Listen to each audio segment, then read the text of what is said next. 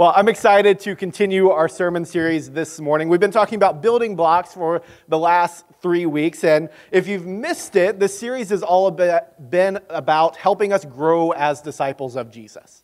That's a good thing for us to talk about is how to grow as disciples of Jesus. In the first week, we talked about having Christ as our cornerstone having Jesus as the most important thing about our lives. We built on top of that the next couple weeks with, by talking about prayer first, engaging with God through the heart of prayer, and then last week diving into what it means to study God's Word. And we looked at a helpful way to do that through a help Bible study method. I hope that you guys have been able to use that a little bit this past week and it's been helpful to you. I'm sorry with the puns this morning. You guys just have to deal with it. Well, this morning we're going to be talking about the subject of self denial. Uh oh. I know that's a difficult subject, it's a scary subject to talk about. In fact, I'm not going to lie, I think it's one of the most challenging subjects for us as Christians. This idea of denying ourselves is painful.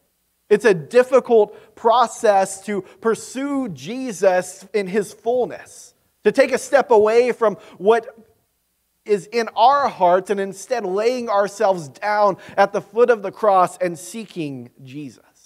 Some of what we're talking about this morning is probably going to sound really similar to what we talked about in the first week as Christ as our cornerstone. But I think it's really important for us to take a step back and look at what it really means to deny ourselves, what it really looks like to pursue Jesus with everything that we have.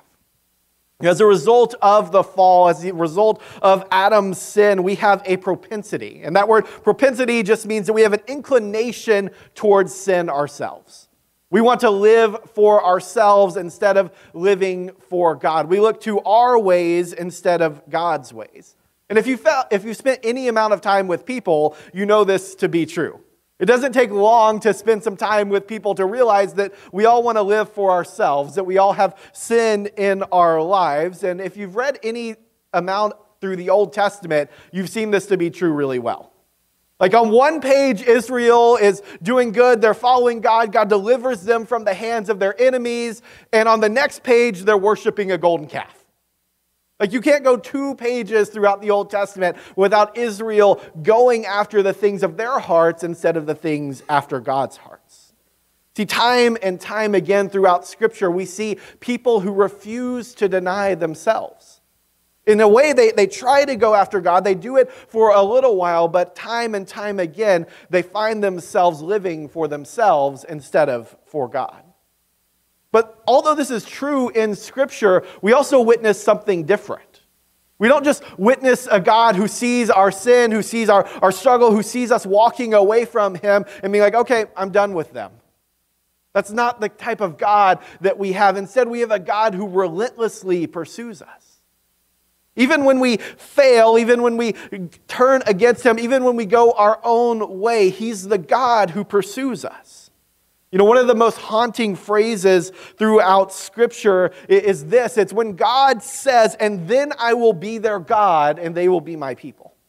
He says this dozens of times throughout the Old Testament, and he always says this after Israel has sinned against him. They've sinned against him, they've gone their own ways, and then God, seeing their sin, lays out a plan of restoration.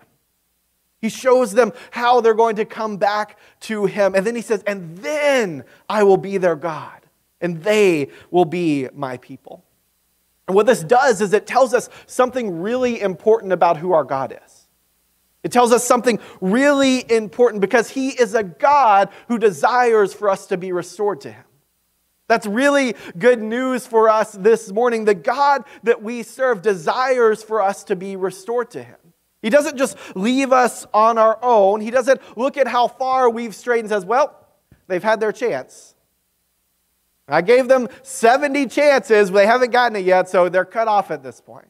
No, we have a God who continuously chases after us, continually offers his grace to us time and time again.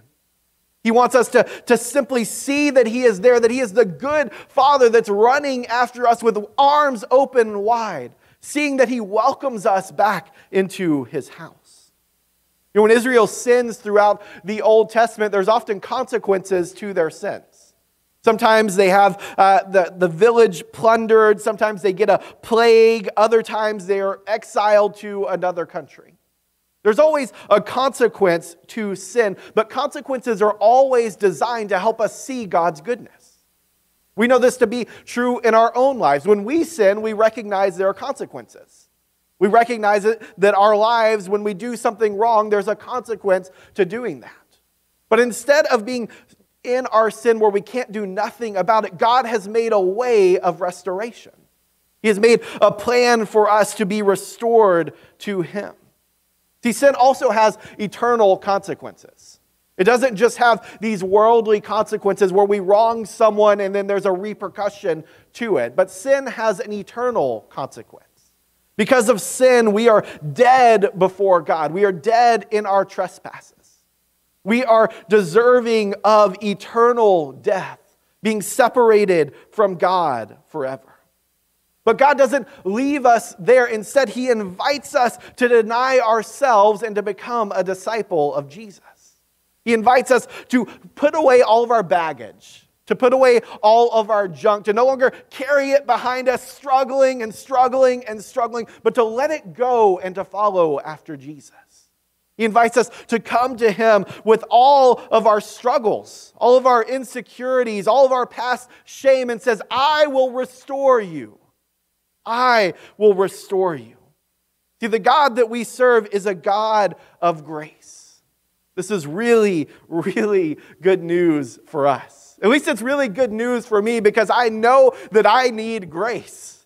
I know that I need mercy. I know that I struggle and that I fail time and time again. And so it's good news to me that we have a God of grace. We're going to dive into Luke chapter 9 this morning. I'm going to be reading verses 18 through 26. It says this Once, when Jesus was praying in private, and his disciples were with them, he asked them, Who do the crowds say I am? They replied, Some say John the Baptist, others say Elijah, and still others that one of the prophets of long ago has come back to life. But what about you? He asked. Who do you say I am? Peter answered, God's Messiah. Jesus strictly warned them not to tell this to anyone. And he said, The Son of Man must suffer many things and be rejected by the elders, the chief priests, and the teachers of the law. And he must be killed and on the third day be raised to life. Then he said to them all, Whoever wants to be my disciple must deny themselves and take up their cross daily and follow me. For whoever wants to save their life will lose it, but whoever loses their life for my sake will save it. What good is it for someone to gain the whole world and yet lose or forfeit their very self? Whoever is ashamed of me and my words, the Son of Man will be ashamed of them when he comes in his glory and in the glory of the Father and of the holy angels. This is the word of the Lord. Now, there's no doubt that this is a weighty passage of Scripture. There's a big deal to following Jesus. We see that it's not just something that's inconsequential in our lives, but becoming a disciple of Jesus requires us to make a decision. It requires us to leave behind the old things, our former ways of life, and to instead cling to Jesus. See, being a, a disciple of Jesus requires a lifestyle of self denial. And you may be asking, well, what does it mean to truly deny myself? What does it mean to live a lifestyle of self denial? Well, I'm glad you asked. We're going to be looking at three different ways this should play out in our lives this morning. Number one, a lifestyle of self denial begins with Jesus at the center of our lives.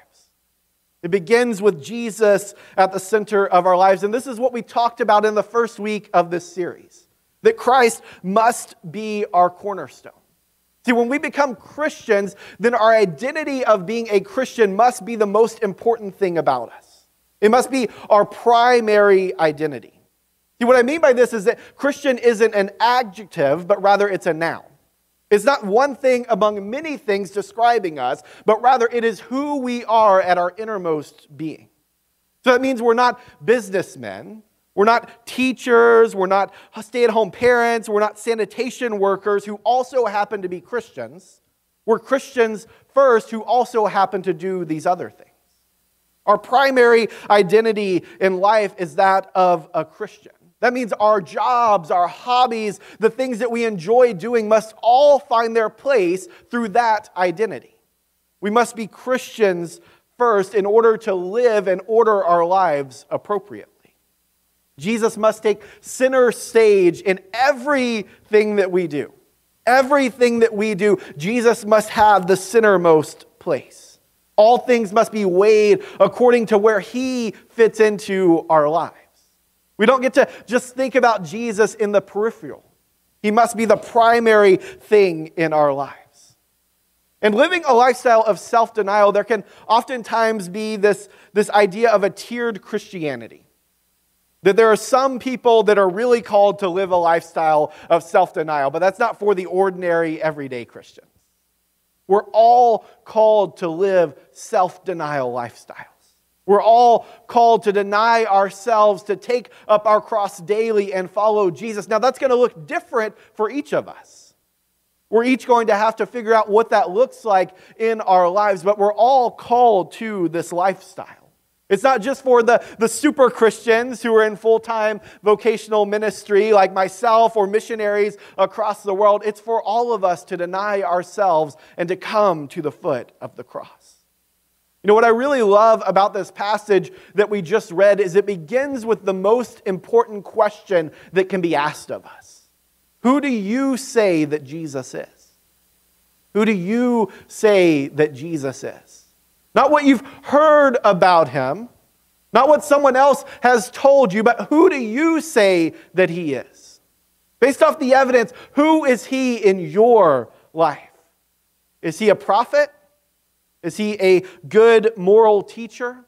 Or is he the Son of God who has come to take away your sins? Is he the one who brings about your salvation, who gives you new life? Or is he just doing that for other people? See, how we answer this question shapes how we live our lives. If we say that Jesus is the Son of God, if we say that Jesus is the Messiah, the Lord of all, then living a lifestyle of self denial isn't a begrudgingly impossible task that we do. Instead, it's this act of worship that we give to the Lord. We no longer see as something, oh, I gotta deny myself. I don't want to do this, but instead it becomes this glorious thing where we see how good God is how beautiful this salvation that he offers to us and says, Yes, I'll give whatever you ask, Lord. Anything you want, you can have it.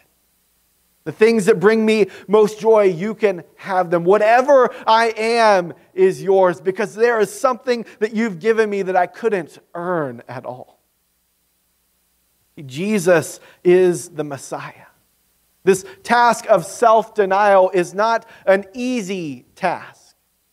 It's a painful process. It hurts to deny ourselves. But the weight of who Jesus is makes it more than worth it.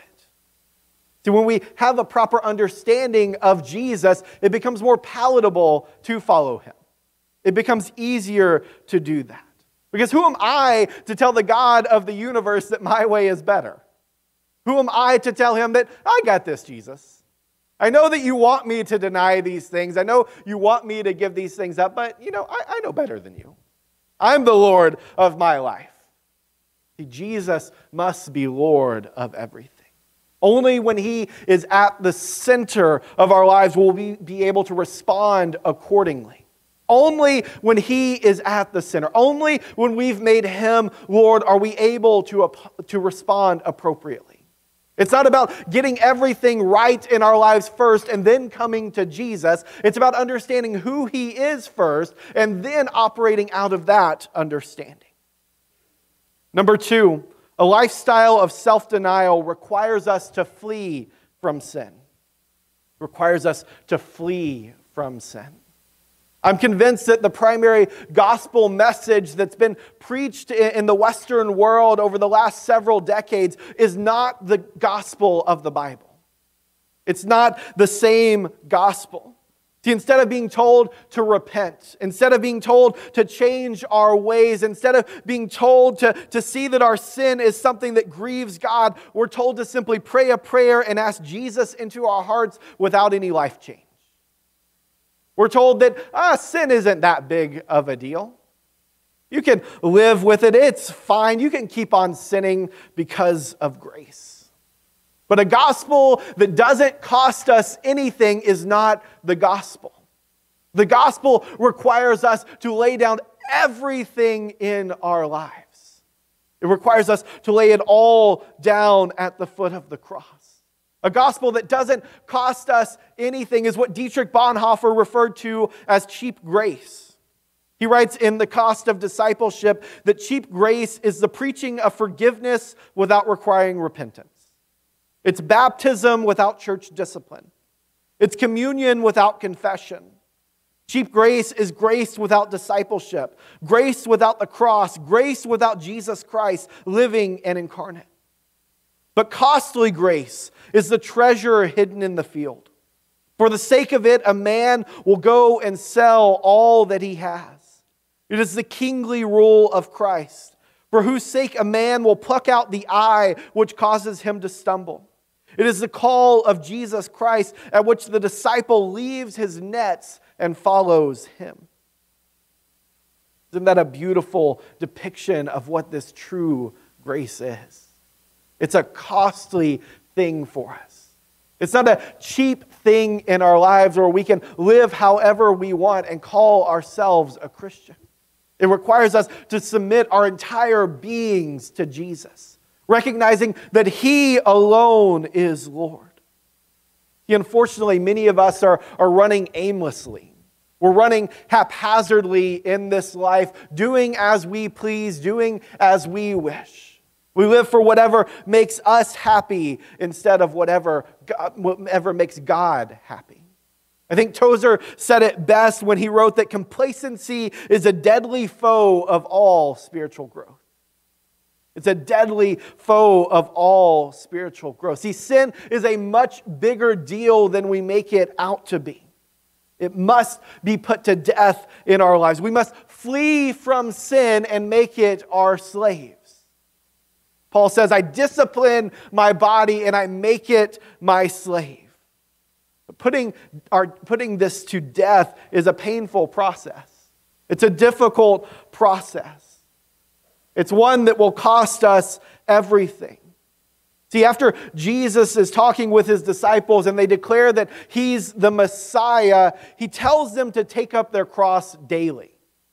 And when he says this, this is before his crucifixion.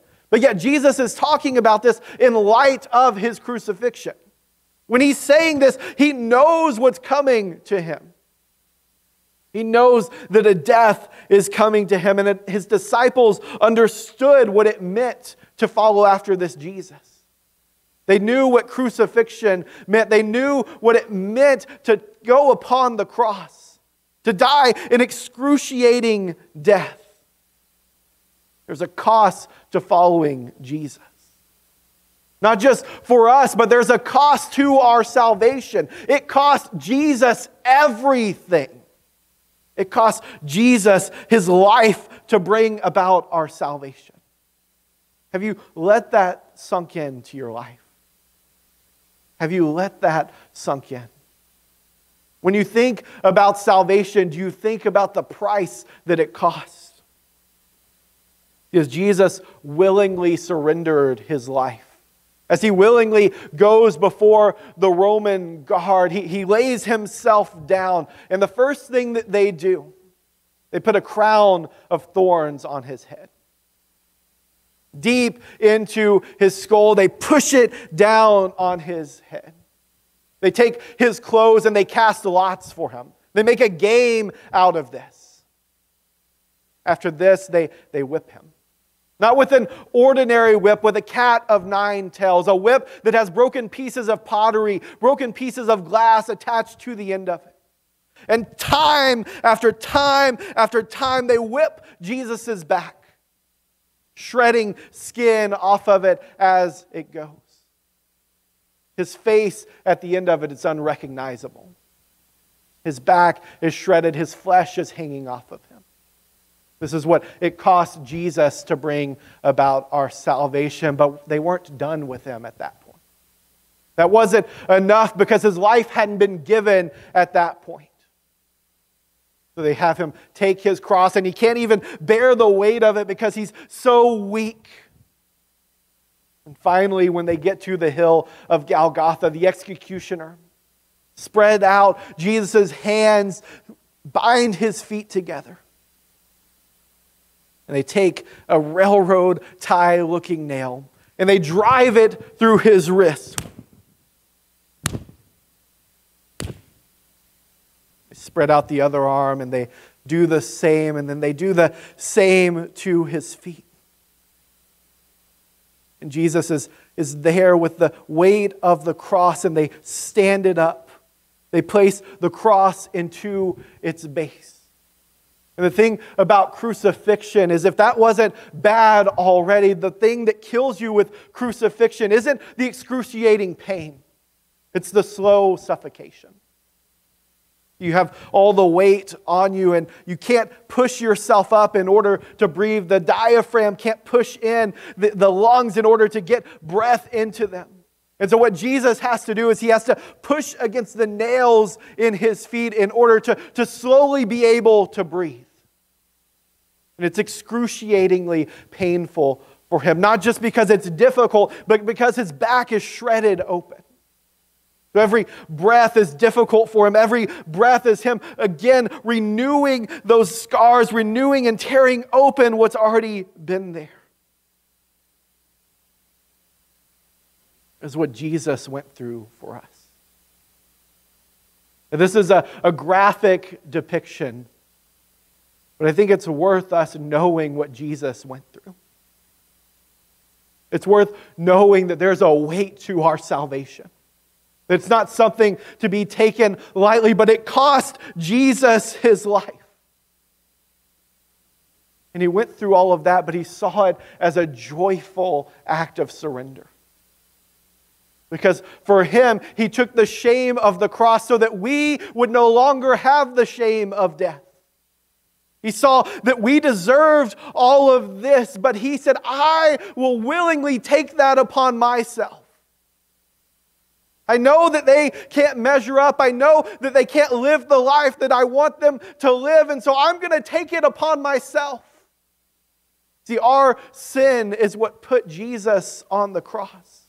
My sin, your sin is what put Jesus on the cross. And he willingly took that for us. Every single one of us has sinned.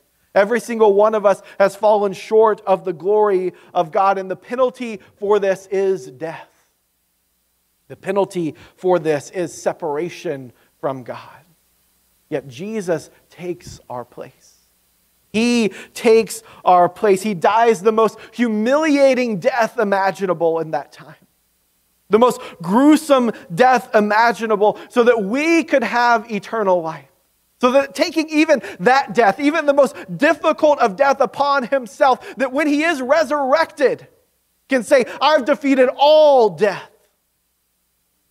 All death. This is what Jesus has done. And what this should do for us is it should tell us just how seriously that God takes our sin. He takes it so seriously that he's willing to give his life on the cross. That he's willing to endure all of that suffering so that you and I might be restored to God. This is grace that we don't deserve. It's beyond anything that we can imagine. And so our sin, it should grieve us. Our sin shouldn't be something that we are content to live with because if it is, then we've misunderstood what Jesus has done. We've misunderstood the cost of our salvation.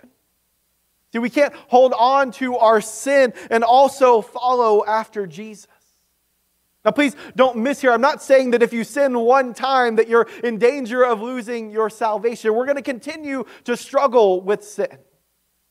But the, the idea is if we're living an unrepentant lifestyle, if we're sinning and we don't care about it, we're just going about our ways and we're doing whatever pleases us, that's where the danger is. See, when we sin, we should immediately repent. We should be like, oh, God, I know this grieves your heart, but I know you've purchased my salvation. I know that you've made a way for my sin to be forgiven. And so now I'm going to turn and follow you. See, repentance isn't just feeling sorry for your sin. It's not just asking for forgiveness, but, for, but repentance is changing your mind. It's going in a different direction. It's saying that I've done this thing. God, I ask for your forgiveness for us. Now I'm going to go in a different direction. Now I'm going to go in your way. We're all going to sin. So, this is the framework we need to use when that happens in our lives. Now, if you're habitually struggling with sin, it's time to make a change. We can't be content to say, well, I'm always going to struggle with this. This is just my, my lot in life. This is my thorn in the flesh, as Paul would say. No, habitual sin is not normal for the Christian. If we're constantly sinning and sinning and sinning, it's time to make a change. Sometimes that's a drastic change in our lives. Sometimes that means throwing away our computer. Sometimes that means quitting our job. Sometimes that means moving away from the place that you're in. See, sin is a serious matter and it's something that we should free, flee from. Sometimes self denial looks like talking about our junk with others telling others the things that we're, we're struggling with so that they can encourage us, so that they can help us, so that they can walk alongside us. It's not comfortable to share your sin, it's an act of self denial. But the cross wasn't comfortable for Jesus. Why should we seek comfort in this life if Jesus didn't seek comfort in this life? See, Jesus paid much too high a price for us to live in bondage. He didn't intend for us to live this way. Number three, a lifestyle of self denial means surrendering to God's way in all things. Each of us here, we have different personalities. We have different goals, we have different desires, different dreams, and even different fears. Each of us are, are wired differently.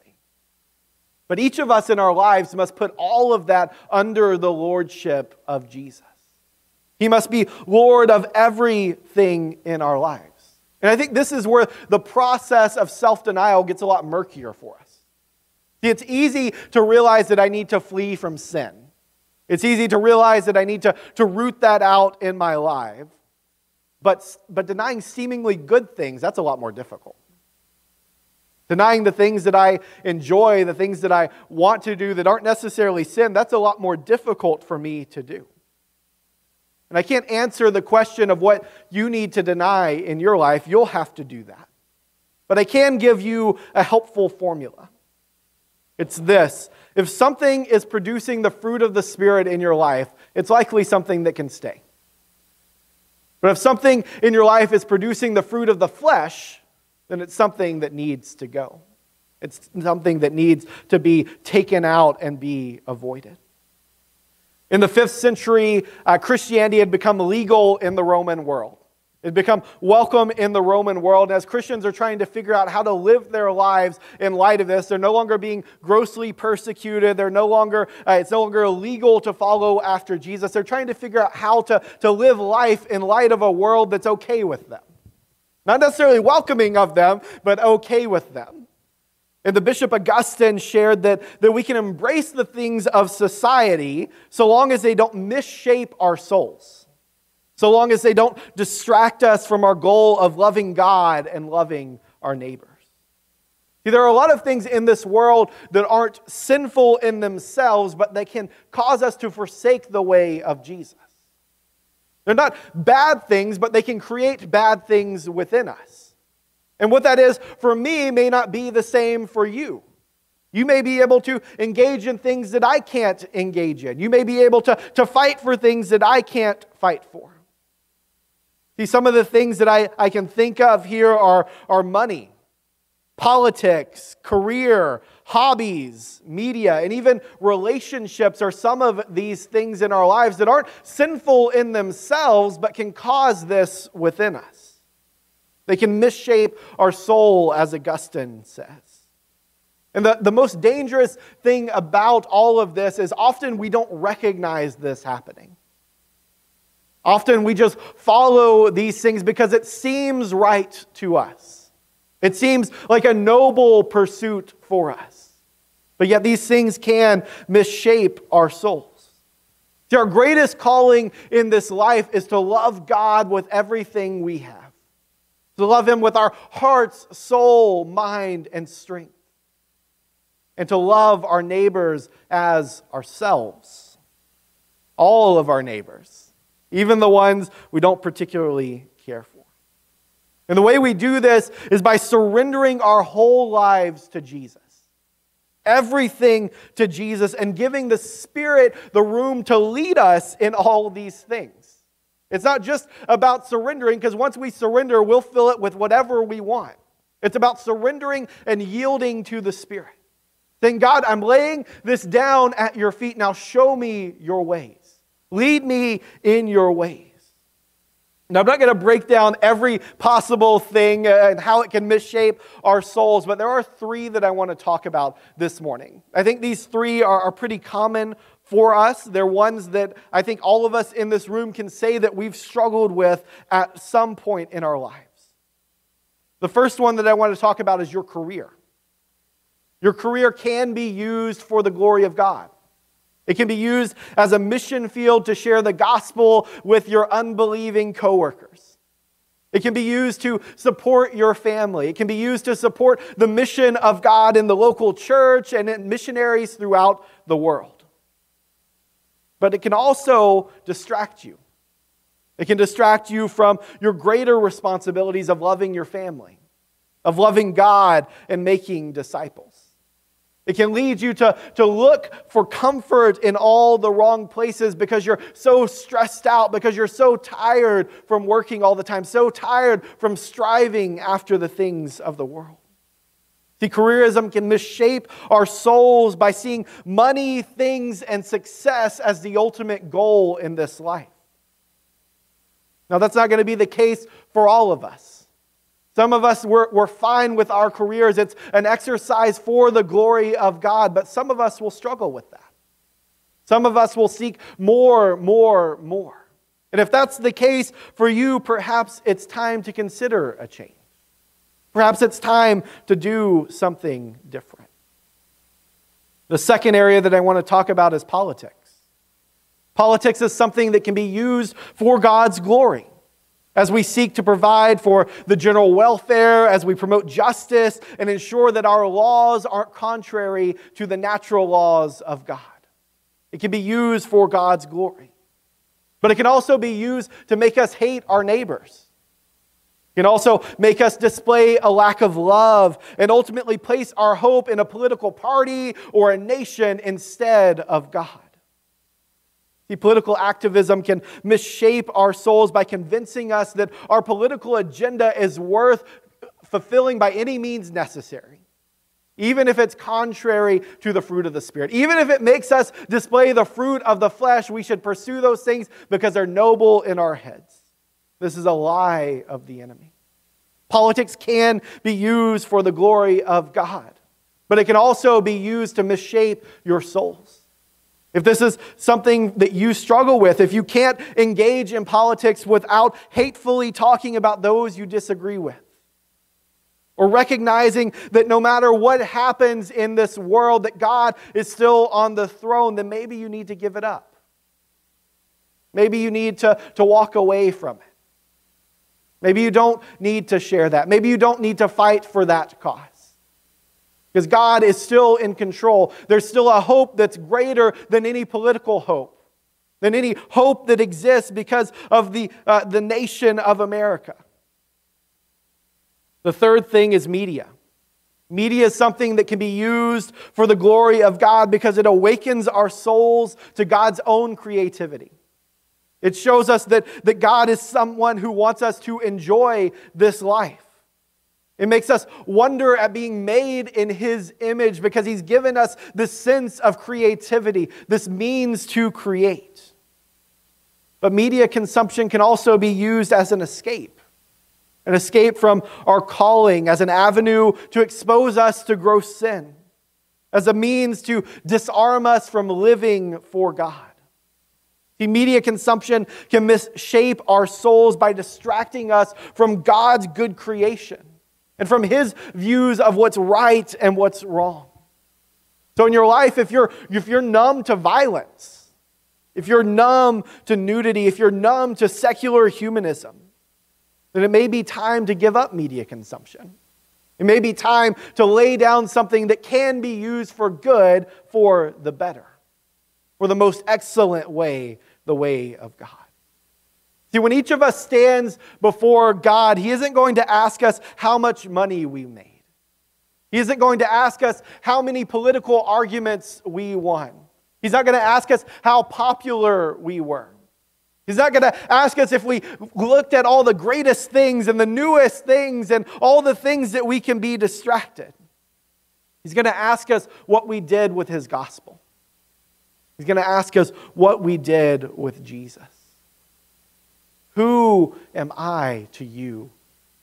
Who is Jesus to you, is what he will ask us.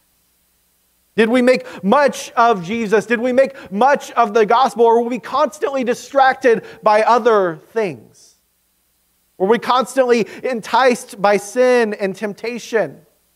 Were we constantly given ourselves to things that seemed noble? Or did we deny ourselves and take up the way of Jesus? We must be willing to forsake everything in our lives for the sake of the gospel. Does that mean you need to leave your job or sell all your possessions or stop consuming all media? Maybe. That may mean yes to you. Sometimes it does mean giving up a great paying job. Sometimes it does mean choosing to live more simply or choosing not to engage in politics or not to own a television or not to have a computer in your house because it's too great of a temptation for you. Sometimes it is doing those things, but daily it looks like us putting Jesus at the center of our lives, making decisions based off of who He is and who He's called us to be. If we'll live this way, then these other things will fall into the background. If we'll see Jesus as the most important thing, if we'll run from sin, if we'll pursue His way in all things, then things in our life will start to line up. Our lives will be changed. Without Christ, we're all destined for spiritual death. Without Him, we're destined to spend eternity separated from God. But in Christ, we have everlasting joy. We have everlasting joy. We have joy unspeakable because He lived the sinless life that we couldn't live. He did what we couldn't do, and then He offered Himself in our place. He took the scorn and the shame of the cross so that you and I might have eternal life after death. He was resurrected so that we can also be resurrected here in this life and in the life to come. In Christ alone, our hope is found. In Christ alone, our hope is found. And so, what that should do to us is it should mean that we posture our lives as that is true. If in Christ alone our hope is found, then we should live that way. We should cut out everything that stands in the way, everything that gives us false hope, everything that distracts us, everything that takes us in a different direction. And so this morning, I want to challenge you. I want to challenge you to examine your life. No, better, I challenge you to let the Holy Spirit examine your life. To ask Him to show you the ways that you've erred, show you the places that you've placed your hope when it should have been in Jesus, to show you where you need to deny yourself. See, for some of us, that may look like surrendering to Jesus for the first time. Some of us, it may mean repenting from habitual sin in our lives. For others, it may mean laying down something that, that we think is good, but we know is distracting us from the things of God. No matter what it looks like, no matter what it looks like for you, I want to challenge you to be uncomfortable this morning, to take a step in faith. And so this morning, we're going to open up the altar. We're going to go old school for a little bit, but this isn't, there's nothing special about this altar. There's nothing special about taking a step right here, but rather it's about something inside of our souls, realizing that we need to step out. We need to, to get out of ourselves and take a step towards God. And so, in just a moment, I'm going to pray. And as I pray, if you feel the Lord tugging on your heart to respond this morning, I encourage you to come up front, to do business with God at the altar, to let the altar alter your life. Father, we are so thankful. we are so thankful for your salvation. So thankful for what Jesus has done for us.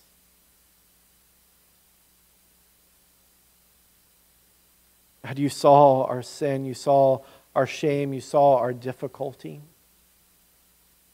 And you didn't turn away from us. You didn't run, you didn't smite us, but instead you sent your Son so that we might have eternal life.